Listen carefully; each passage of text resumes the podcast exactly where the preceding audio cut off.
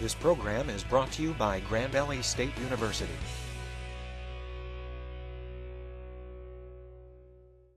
My name is Jennifer Goven, G O V E N, and Kelly Brockschmidt, and we are interviewing Erling Smestad. I'm going to need you to say your name and spell your last name, please. Erling Smestad, S M E S T A D. Okay, and can you answer a couple of questions? What city are you from? Right? And where were you born? Right now, I live in Grand in Belmont on West River Drive, 5971 West River Drive. And what city were you born in? Grand Rapids, is Michigan. When? 15th October 1919 All right. on Clancy Avenue. All right, let's start with your time in Grand Rapids before you joined the reserve. And what were you doing during high school? What kind of things were you doing with your friends? What kind of school schoolwork were you doing?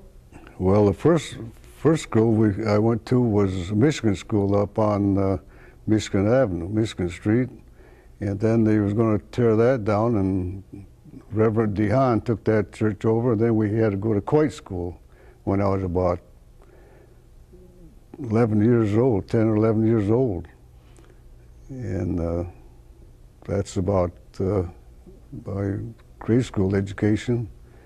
Then we went to Central when I was 12, and I graduated there in 1939. Did you have plans for after high school that that you had thought of? Was there some kind of work that you wanted to get into? I always thought of, of while I was in high school, I was in the ROTC for about three years. That's uh, because we got free uniforms three days a week.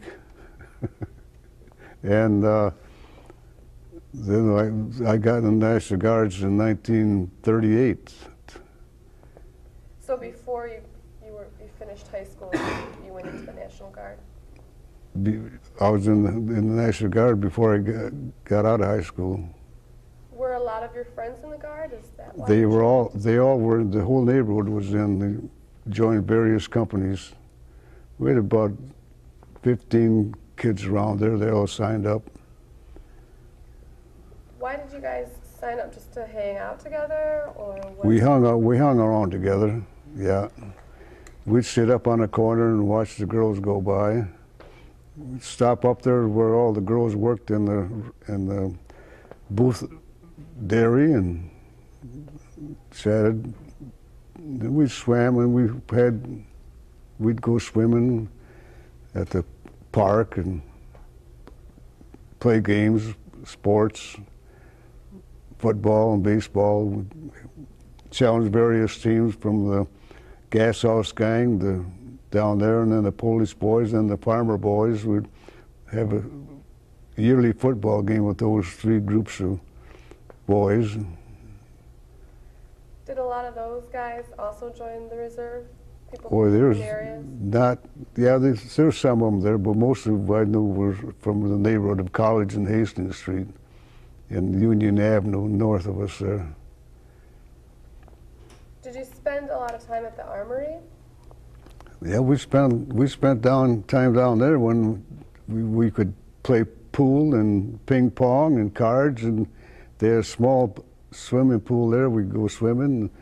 We used to have to fight John English, the manager, for making. You said you joined in 1938. What was the process like of signing up for the Guards? Just go down there and put your name down and for, sign up for three years at the, at that time. Did you know what was going on over in Europe at this hmm. time? That, that's one of the reasons I joined up, so I could get in with. If we did have to go, I, I would be with a bunch of boys I knew, you know, and, and was close to. That's the reason. One reason I joined.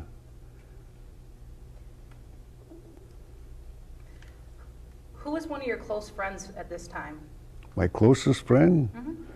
Oh, Ray Evans and Bill Calkins and my brother and Louis Kane and Jim Verstay.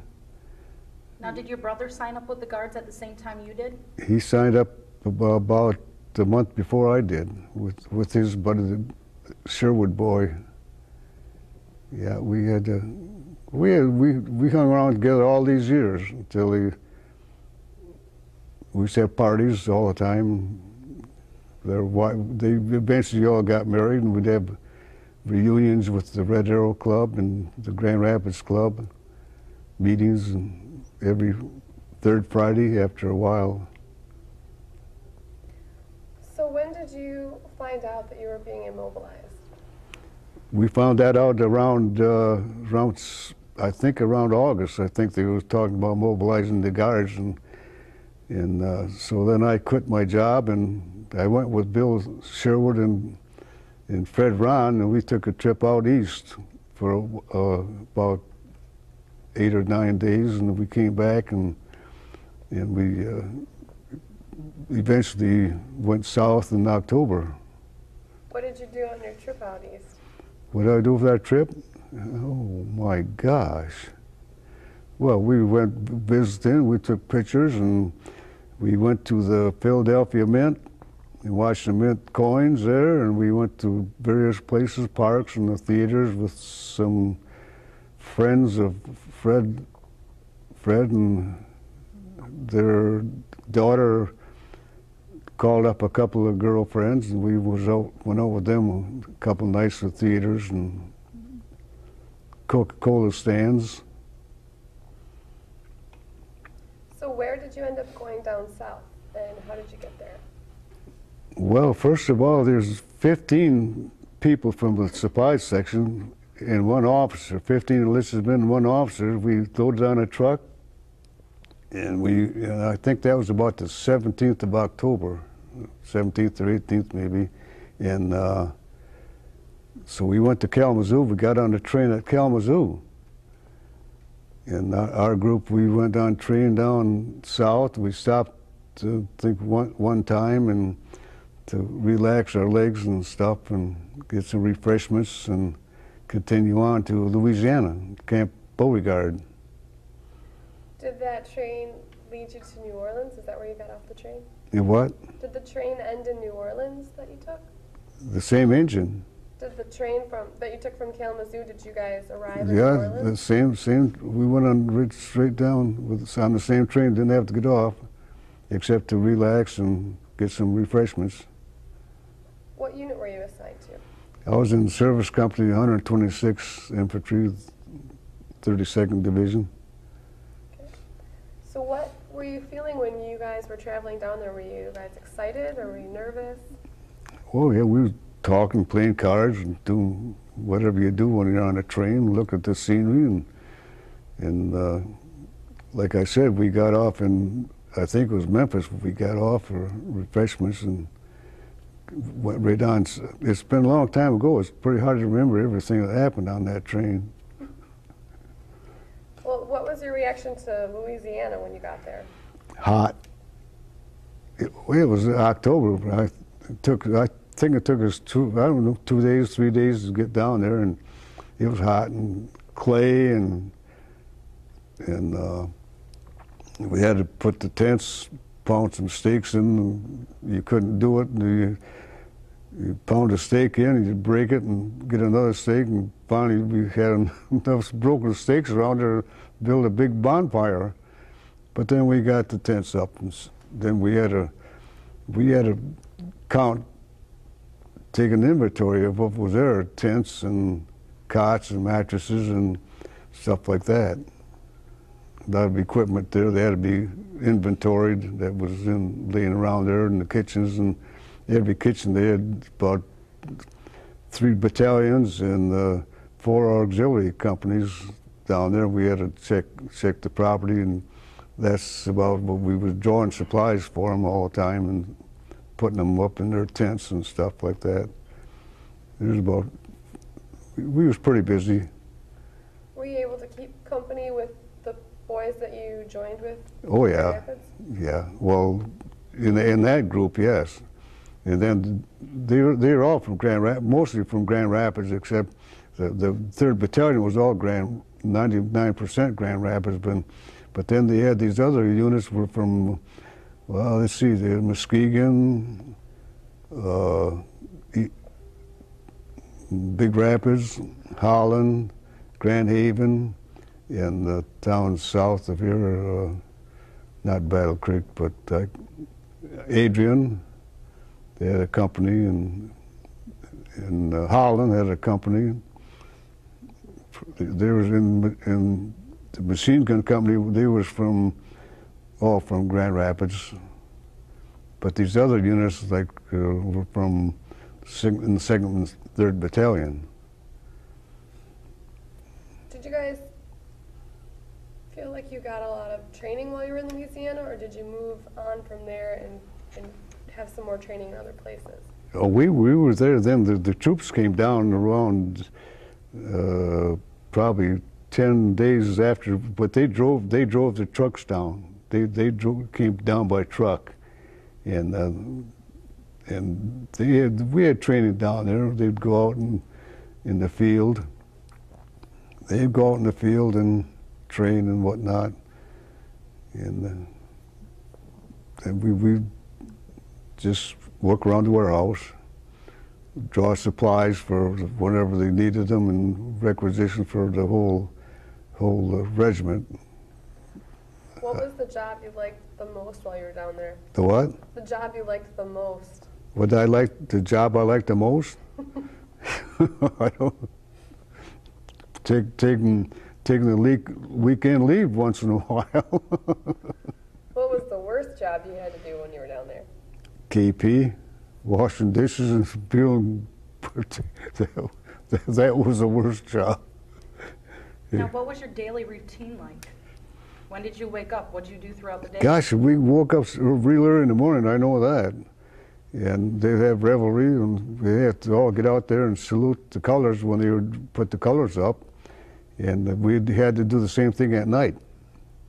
Some units had to, had to be out there in, in dressed uniforms on, but our, our we were a group of mechanics and supply people and whatnot, and we would stand as we were dressed.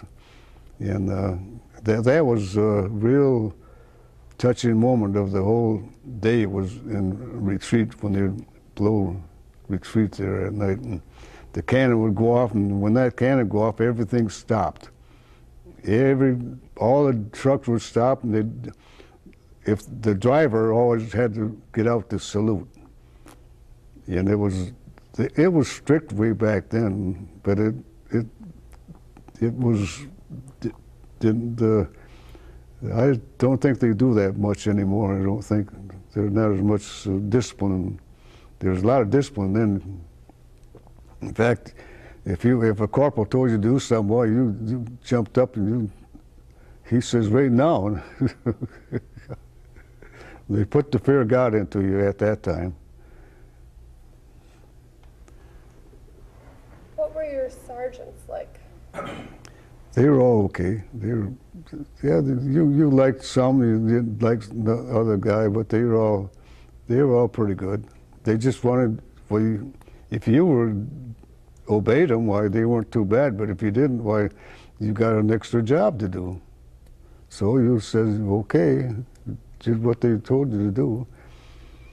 But then if we had some time off, well, we would kind of slip away once in a while and they had these uh, bales of hay they used to stuff a, ma- a mattress with, and that's what our mattress was like. With was, was straw in there, and, you don't. If you put too much straw in there, it was a big bundle, and you couldn't.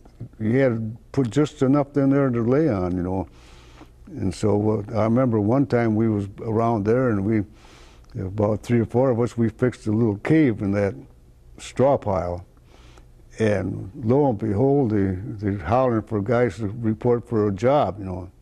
Well, nobody's around. Well, then all of a sudden, a, a, a bale comes off the cover, and here we are. We're looking up the sergeant's eyes, and he says, "Well, guys," he says, "you, you next time you find your own hiding places, this is the place we always used to hang out." And he said, So we used to have to search around for a different place to, to duck around.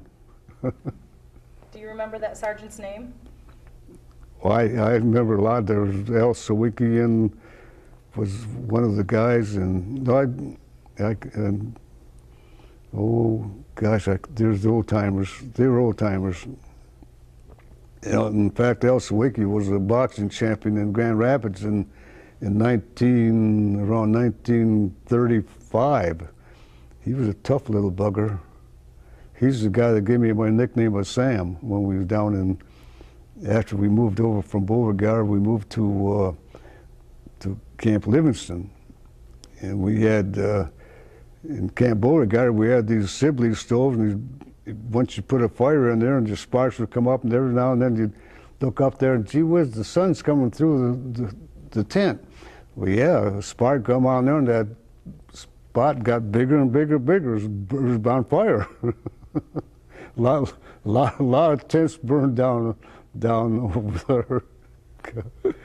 then we went to Camp Livingston. They had a they had a stove in the tent, and they didn't have to worry about the sparks there. But Al Sawicki was trying to wake us up one morning. He came back after the weekend passed and hollering at all all of us to get up, and everybody got started getting up.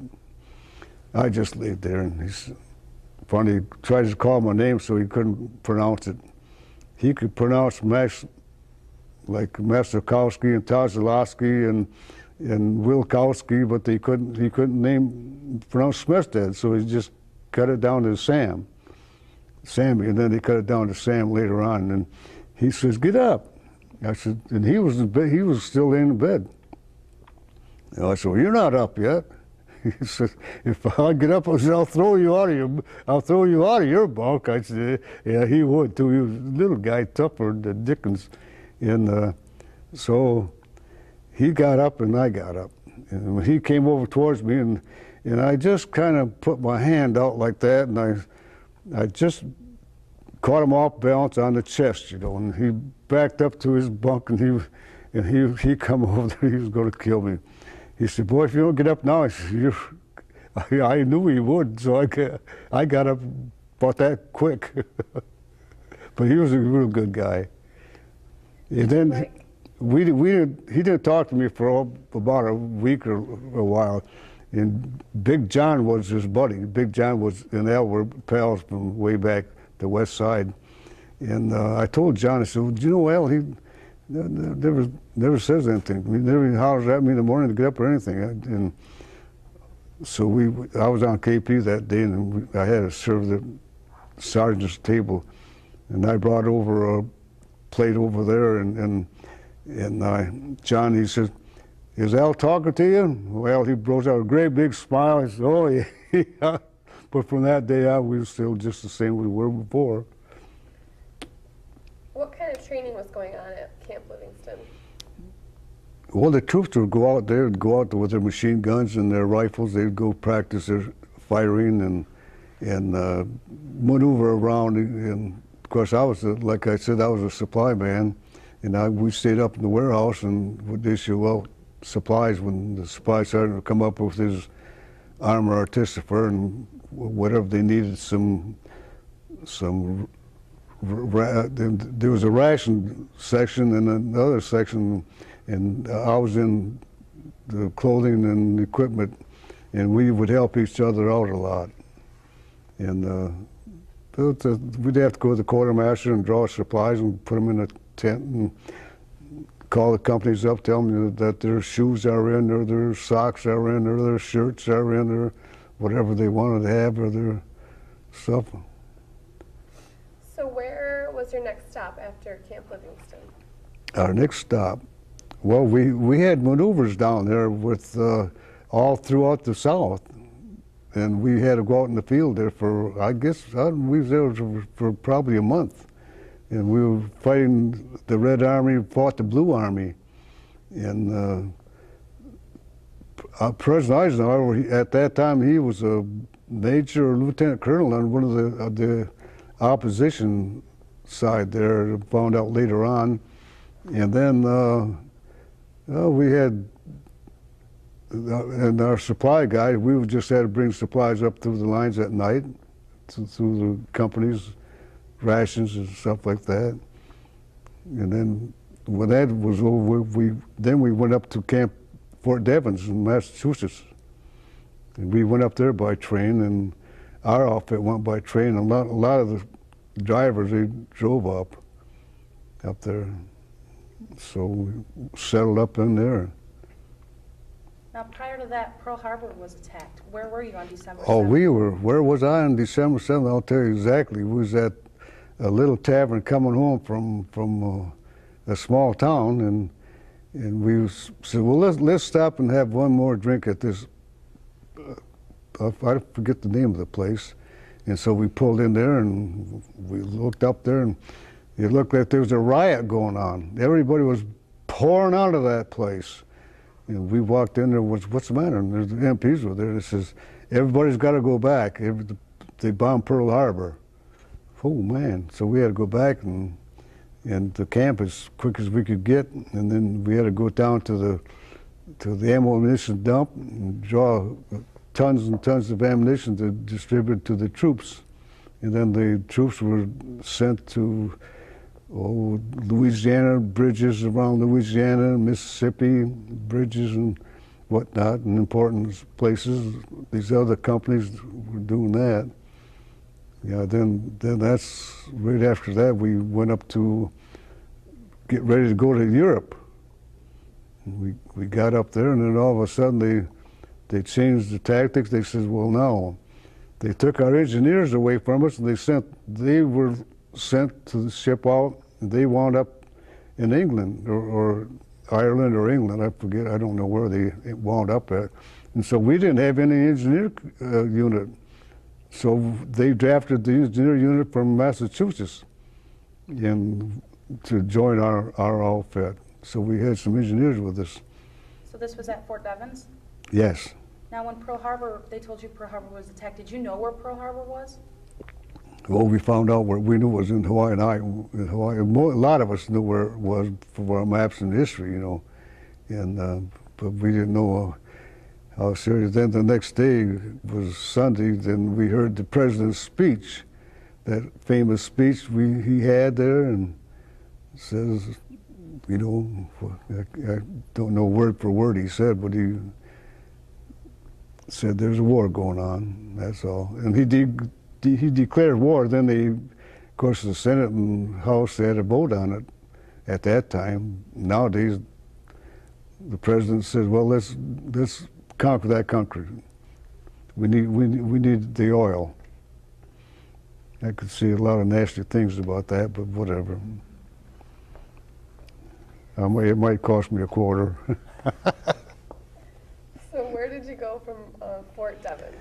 Well, then we went to, uh, we had a furlough. We, there was a, they, they canceled furloughs when we was down south. the canceled furloughs, and I was ready to go to the Mardi Gras with another boy, and uh, they canceled furloughs. I said, "Oh gosh," and so we got up there, and then they, they let they let us, the groups that didn't have furloughs, they, they give them five days. I, the group I went out with was about uh, five five of us were all from Grand Rapids. We got on the train and took off on the train, and and we called up some old friends, a friend that I knew when she was a little girl, and I came home one night and I said, "Who's who's talking to Helen, my sister? Well, go find out." So these girls talking to Helen were grown up girls, and that was the same girl that lived next door to us way back when. So we we dated, and uh, uh, two two of us went went together with our friends around town here and whatnot. And we we got we were supposed to be back on a Saturday or Sunday night, I think it was. And I I told Ted Urbanski was another boy with us, and I says. Uh, I'm not going home on a on Saturday. So let's go back Sunday. Okay, so we called up another guy, and he said, "Yeah, okay." So three of us, we we stayed Saturday and Sunday. We got back in time for revelry Monday morning. Well, then we all got called in the office. He says, "You guys are all busted, reduced in rank." I was only Ted and I. We was only a PFC, but Howard was Engel was a corporal, so we all wound up as privates. How convenient. and when I told him, I said, "Well, we got back for every," and the company commander got upset about that. He said, "Well, your orders were to be here Saturday morning or Sunday morning." Well, I said we we couldn't have, leave Saturday night without having a little fun. Well, that didn't set to put. The strange part about it was when we were going from Lou- Louisiana up to Boston. Well, he had sent his wife up there beforehand, and we weren't supposed to tell anybody where we was going to go. But several, we got up there, and several of the officers had wives up there, and we, but we couldn't tell anybody else where, where to go. And so you know how much that secret is amounts to. So then, for punishment, we had to. Ted and I, we had to be uh, we on KP. So our, our supply officer, he said, "Well, they're not going to be on CP, KP." He said, "Go get them." He said, "Get type up some type up some information." I was the company, the clerk there at the time, and uh, so I got pulled out of KP, which I really thought that was uh, wonderful, just super. And uh, so we got on the train. What we they used us as runners. I, I forget how, how many trains we had on that Pullman cars, and, and we had three guys to a, a berth. There were two guys would sleep on the lower berth and one on top.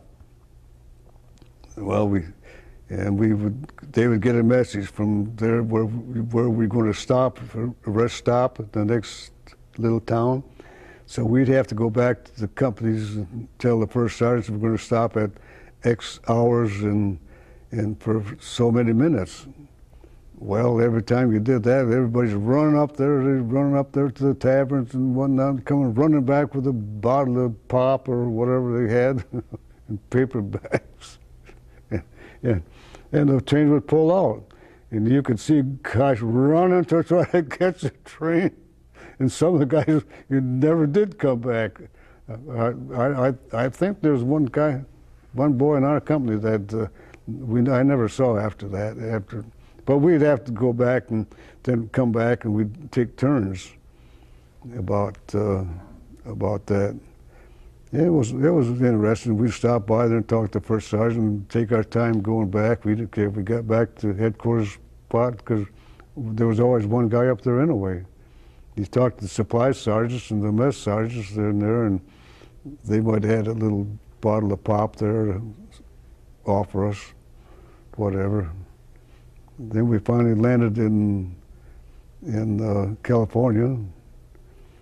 Got out. We weren't allowed to go to town for a little while there, but then we did manage to get out a couple of times. We went to one place they call it the dog track, and that was just a little track where an old dog track, and we I think we was there a day or two, and then they put us up into the Coliseum where they had their rodeos and all that, and we we step in between the the benches there. The, our outfit did anyway. Is that what they called the Cow Palace? Yeah. From now on, while I'm gone. You you you. T-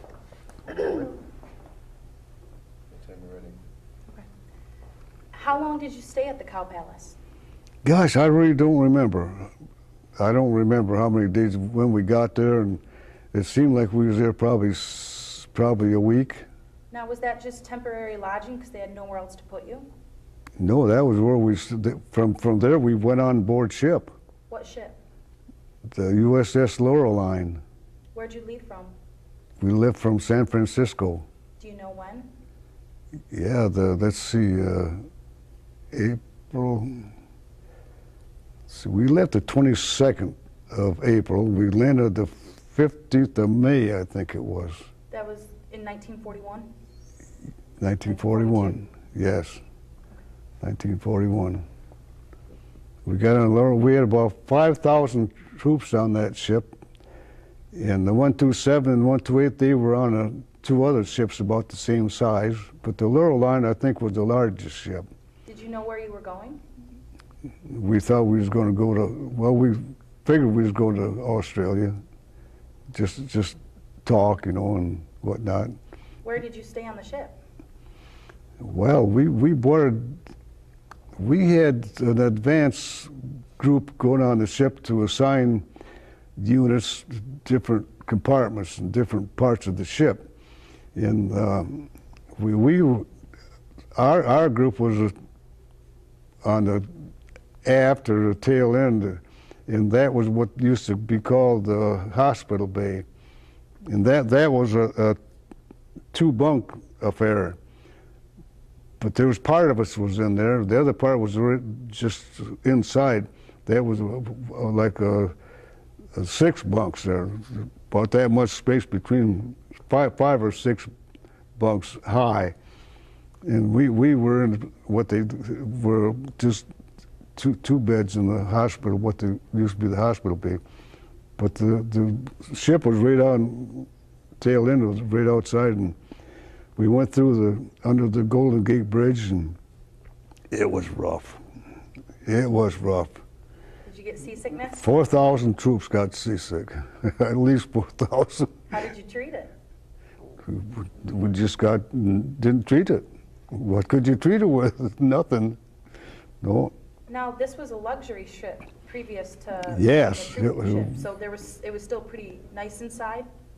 Not well. The, the, the, so, some of them had had had uh, rooms. A lo- lot of the lot of the mo- mostly the high rank commission non-commissioned officers had rooms down there, cabins. A lot of them, but then there was a lot of them that didn't have cabins. You know, they didn't have for five thousand troops. You know, they had to spread them out. Was the food good? Uh, I guess if you could eat it and keep it down, it was it was palatable. You could you could have it. You could chew it down. Now, did you cross the equator? Yes, we did crossed. you participate in the King Neptune ceremony? They crossed the international date line. Not the, that's not the equator. That's a different line. And we we crossed that, and I don't know if we we gained. We we was the same day. Tomorrow as it was today, or something like that. I forget how how it's changed, but then uh, they initiated a few of the troops. And out of our company, they took five guys. And you can't guess who one of the guys was. Was it you? Yes, it was me. And I remember, let's see, there was Al Sawicki and, and um, Jimmy Wells, and he was a golf, he was a golf pro in uh, Grand Rapids for a good number, number of years, and myself, and I forget the other guy's name. I think his name was Ray Dodge. It seemed like there was another one, but I don't remember. Anyway, you, you go, you're in your skivvies, you know, just your shorts on, and you you go down to what they call a ladder, two ladders on each side going down the back of the ship, and you get down down, down the bottom there. And there's there's on my side, they had a guy with a pair of shears. They, they looked they looked about that long, and I just had a haircut. I just had a brush cut.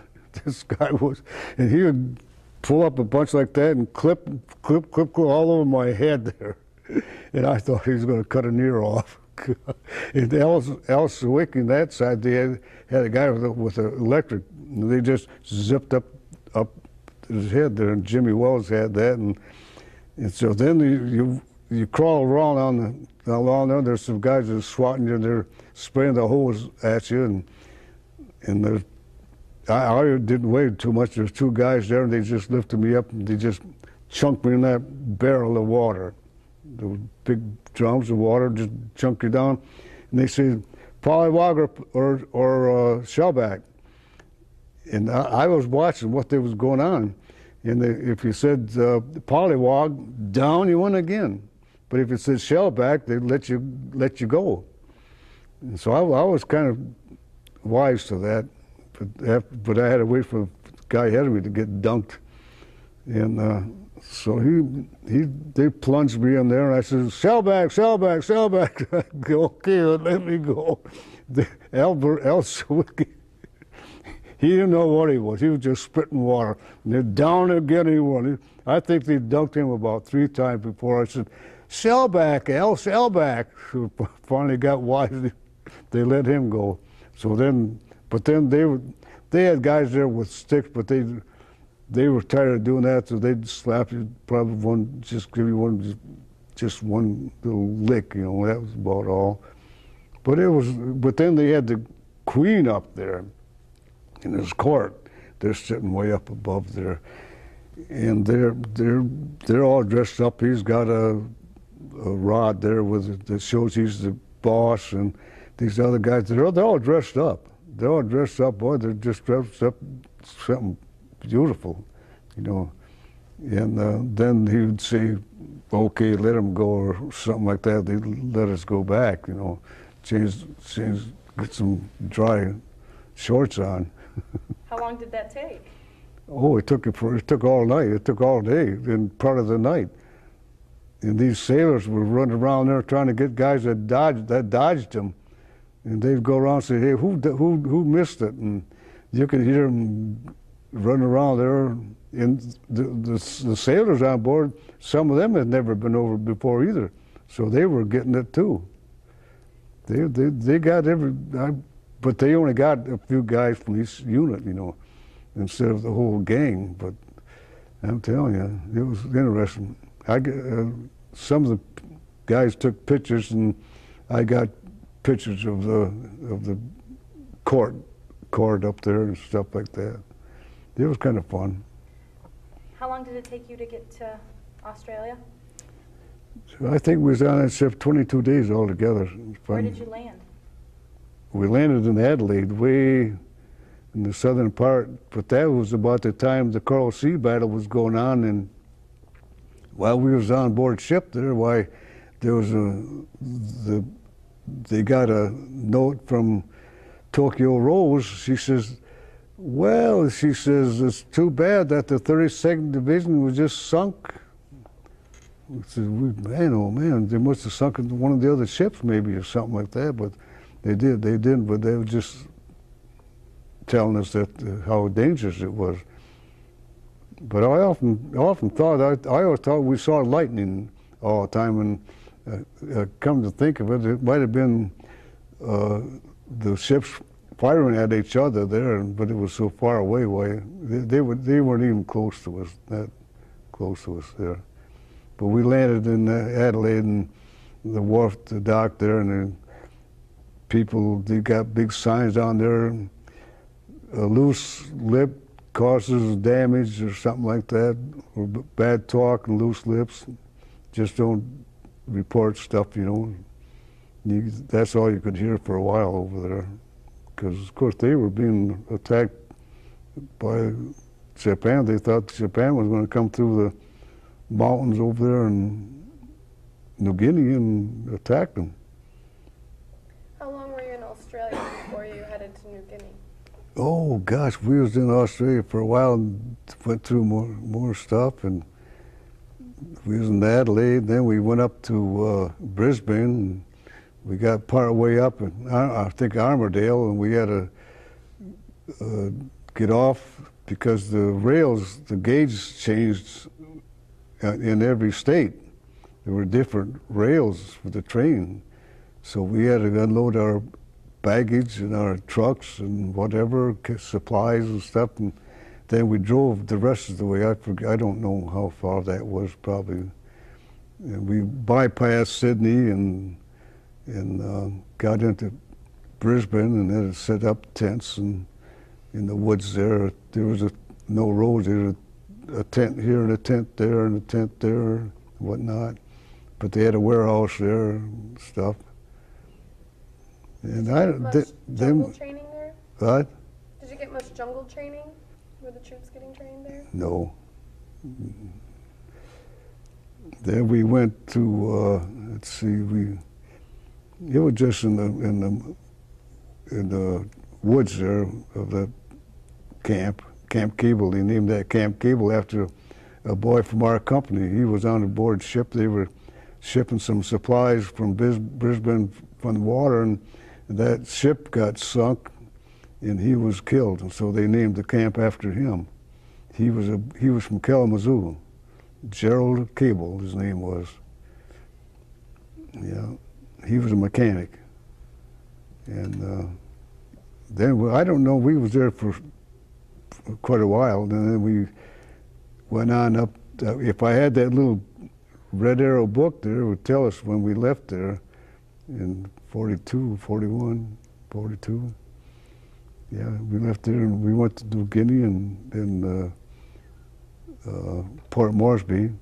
In Brisbane, did you have any interactions with the Australians? What? In Brisbane, did you have any interaction with the Australians? Oh yes, we they did go to town almost every night. Did you get Well, well, them? they was they was they were drivers. They was going to town. Go to town. In Adelaide, we went to town a, a bunch of times. We went bowling a couple of times down there, and we nobody knew how to score, but we just knew how to throw the how to throw the ball down there, and how how many pins we marked down. We put them in the column. Heck, we were bowl, bowling 290, 290 down there. Somebody told us how to keep the score. They kept score for us. You know, we were bowling about 90 or 100 and stuff like that. But then we we wandered up, and then we had to from the rest of the time we had to stop. They'd have an advance party to find a park for us to pull the trucks in. We had we had just a, a company of guys, and and uh, we pulled in up there, and one day we pulled in up there, and in the morning we got up and gosh, you look, there was all snow up there. It was cold. It was all frost. Everybody was frosty, and it was. But it, we get it was it was in their winter time, by the way. That was their winter time. We were getting in the fall, and so we finally got up to Brisbane and went to town once in a while. They all go out and train. We'd just pick up some more supplies and stuff, and then we wound up in in, in um, Port Moresby there on a. I think I think the name of the ship that took us up there was a Holland SS Holland. was just uh, like a Liberty ship. I think it was Holland. I'm not sure, but somebody thought that was it. And Did we you got guys know what you were getting into when you were heading to New Guinea? well, we knew there was going to be some somebody was going to die up there. We at least we should have known that. You know, there's a war. There's a war going on. Somebody's going to get killed. You guys nervous about landing there? No, I don't think so. No, they didn't get nervous till they went up the front, and which I, I was fortunate. I never did get up there in, in that deal, but uh, the the Japs. We was li- living on the edge of an airport there, and uh, we had uh, uh, tents set up, pup tents set up there, and they had some tents for officers in the kitchen, and uh, then we would. Uh, but the Japs came bomb bombed, bombed they'd, come, they'd call him old Charlie, flying Charlie come over every night. It sounded like like a wash machine, wash machine Charlie come around, flying around there, flying around there, and every night he would come, every night. And they would fire up on the hill, they'd fire the fire at them, and never Was this still in Port Moresby? Yes, then then we uh, they dropped. We was at the edge, edge of the airport, and they dropped. One night they dropped some bombs, and five boys from H Company out of out of uh, Ionia. They just came down to pick up some some uh, machine gun parts or uh, parts for their guns and and machine guns and whatnot. And uh, a, a, a, bomb hit the tree and shrapnel come down and and eventually eventually three of those boys were killed or died from that. And I had a small piece of shrapnel that didn't amount to a pea size and and, the, and another fellow that was in our outfit, Fletcher, he was laying on his back and he had his knee raised up and it took his knee off. He lost his leg there, and he disappeared from our view after that. He, but he got he got okay. He was selling war bonds in Grand Rapids here. He had a new leg and, and he was selling war. He stopped up and called the folks up there. He knew our number and stuff. Yeah, and then, but then up front there was it was all tougher than the, the, you couldn't see from here to you. My my brother was was laying up there and he heard some. If you heard some noise going out there and the guy didn't know the password, why you just took a shot at that direction and and he had his rifle aimed out that way and the guy popped up right looking right at that muzzle of his rifle. And, and finally he he yelled the password. And Carl he's he should have fired right off the bat because he ch- he challenged him and never got a word back. And but he never fired back. And this guy was a friend of ours from Grand Rapids here. And he come that close to be getting killed. But later, later on, this this boy he got hit in the leg. He, but he he was all right. But he always had to wear a large shoe about that much higher on that leg. There. He lost it. He got shot by a sniper. What was the password? Do you remember? I don't remember that night, but they, they always would use the R word because the the Japanese they couldn't pronounce that word, R, with a, like Robin or or Ruth. Ruth was a password at one time, and Robin, and I can't I don't remember what some of the others might be. Now, when you were hit with shrapnel, was this the first time that you've seen casualties? Well, that was a well, yeah, because they, the other troops hadn't flown up there yet. But they, I went up to the hospital there, and it looked like my whole side was ripped open because it was it burned, you know, and I just rubbed it, and I had blood from head to all the way up that way.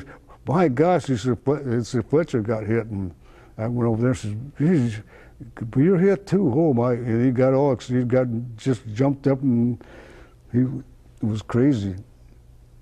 But I, it was okay. I went to the medics and saw these other guys and laying on the machine on the table being operated on, and that was, it was pretty bad. This one boy was, I think he was from Wayland. His name was Ambrose. Ambrose was his name. Was one boy, and the other boy's name was uh, Lister B. Sitts, S-I-T-T-S. I remember Sitts because he was the armor armorer for the H for each company, and he was a little short guy. He was come down when we was in camp, other camps. He'd come down there try to promote a little extra. I said, "No, sis, get out of here. You got you got all you got coming. Now get going." he, he'd fight for more. They would, they'd always fight for more. And we'd go down to quartermaster. We always wanted we'd have so many pieces to bring back, uh, clothing or shoes. We want five more. Now, were you in charge of giving out supplies? Was Well, that what you were doing? Yeah, we, we had we had to keep records record of uh, whatever we give out. Yeah, and they had a sign for it.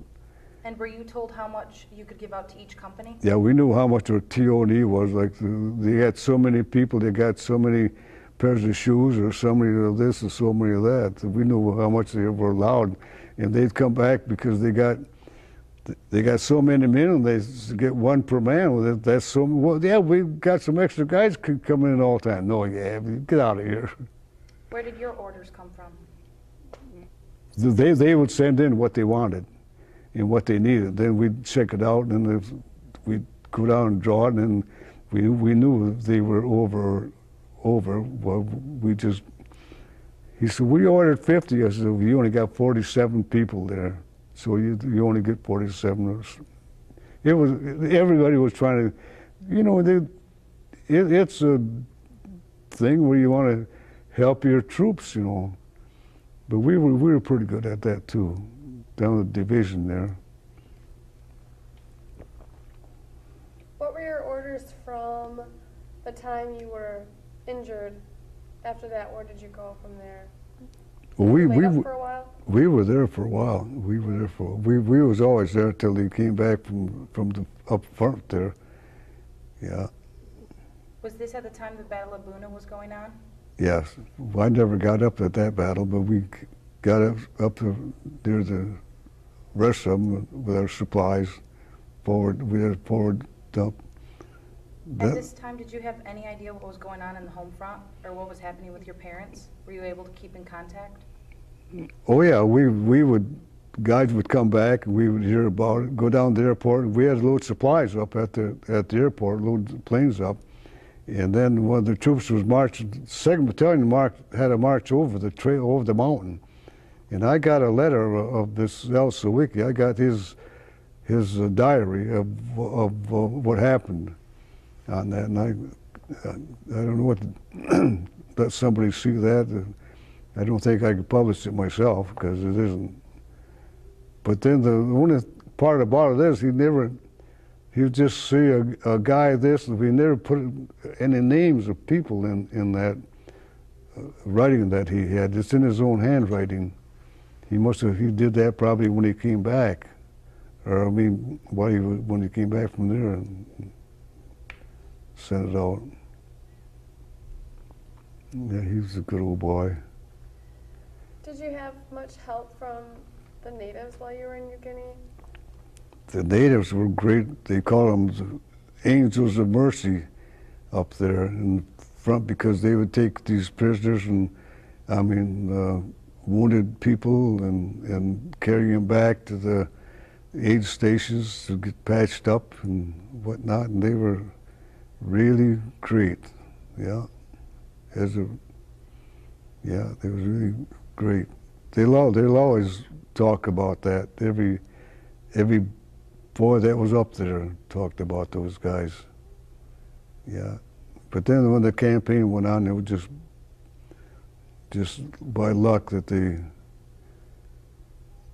uh, of course the, the, the Jap to begin with the Japs were cut off to begin with they had they had the blockade down they couldn't get any re- reinforcements at all and they were just blocked in there Wh- why they had to continue the battle is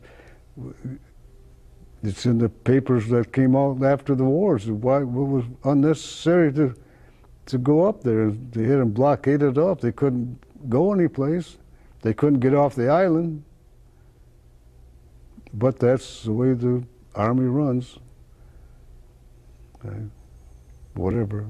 Did you have any direct contact with the Japanese while you were at Port Moresby? No. No. Now, with the natives, did they help deliver any of the supplies that you were giving out? Oh yeah, they they were they were they were great. We didn't down there. We didn't need them because we had enough people down there to to load and unload the plane. How were you able to talk with them? Oh, we didn't have much. Interact. We didn't have much. We didn't have much uh, in between. Didn't have much at all. So how long were you at Port Moresby? We we could use some words. that They, some words I I can't remember just exactly what words we used for that. You knew what money was was and what food was and some words like that. So that's it's all you know is, is money and food. Well, that's what else do you have to know? During this time, where were you sleeping? How were you taking showers? What were you eating? Well, we we had a big 50, 50 gallon drum up there and just run run water. well, we were we were able to go out to swimming, uh, but it was kind of dangerous for those rocks out there and that coral out there. And it wasn't. There's always was there was fish out there and sting sting fish or whatever stuff like that. But the swimming wasn't the best thing to do. You could just go out there and, wa- and wash, clean up a little bit better than that 50 gallon drum there, spraying down on you. I got some pictures of that. I guess I showed. You might have seen them. I don't know. Where did you go after Port Moresby? Where did we go? We didn't go anywhere. There was no- there was nothing there except some old buildings there, but now, now it's a modern town. No, after you left there, where were your next orders? Oh, then we went back to Australia. We had more training down there. We went back to uh, Brisbane, and then uh, we went. We had a couple. We had some leave time, and we went to different towns around there that we traveled. Went on our way up there. We went to where they met acquaintances, and went back down there again. And I went to South Grafton, and with with uh, three, four of us went down there and we, slept in a hotel out on the porch. They closed the end of the porch off and they put two beds in there. Well, they had a bed inside, then the, out on the porch they put uh, uh, uh, two beds out on the porch there. And another boy and I slept out there, and two other fellows slept in the bed there. I, I come, I come in one night and the door was locked. I, I shook the door and I said, "Hey," I says, "It's, it's Sam." Well, Combs, Combs was there. We called him Duck, and I says, "It's Sam." Says, "Who there?" I says, "Me." Okay, so he let, said, "Let me in." I'm shaking, shaking the doorknob, and all of a sudden the doorknob from the inside fell on the floor. and so I just pushed the door open. Well, he had a friend in bed with him. That's why he didn't want me to come in. Did you meet any? don't put that on there. They don't put that on there. Can you cut that off? That's up to them to, for when they put it together, when they put the show together. Now, how long did you have any relationship? Did you meet people there? Were there friends from when you were home? Did you Well, have these any girlfriends? these these boys here, these boys, you mean? Did you have a girlfriend while you were there? Did you meet any of the girls in Australia? Oh, we met a girl the first night we was there, and uh, they they had a, some kind of a carnival in town. It was South Grafton. It was a small town like Rockford, maybe, and uh, it was a pretty town. And we went to a bar, and they were rationed with their drinking. And so we were drinking. I forget what we was, we were drinking, having some highballs or something, and and this young couple that was running the bar, uh, man and his wife, and they says, well, we ran out of what we were drinking. Says, well, they says we got a we got a bottle of rum here, and I, I heard it rum and coke, you know, and uh, so we says uh, we'll we'll buy it. Okay, so we bought the bottle of rum, and out the corner of my eye, I looked in there, and there was a, there was a lady sitting around the corner there. So we, we went outside and opened that bottle up, and, this one boy took a drink out of it. Wow! And I took a drink out of it. It just it felt like that shouldn't be on there either, but it felt like it was a a boiler maker going down, and when it hit the bottom, it seemed like it exploded. Wham! But we had that bottle in our.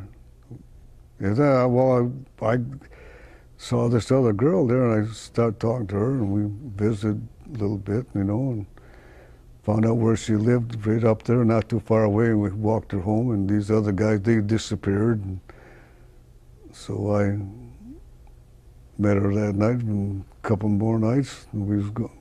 I said, I think I'll stay here for a while.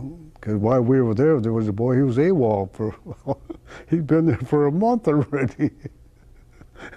I said, I'll, I'll do the same thing.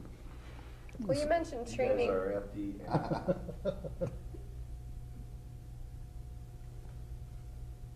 I hope I'm So I we got to shot you guys looking at. Just kind of you guys can look at and just kind of look at each other a second, then you guys oh, talk. Oh, Yeah. Thank you, Mr. Smestad, and happy Veterans Day. The preceding program is copyrighted by Grand Valley State University. Visit us at gvsu.edu.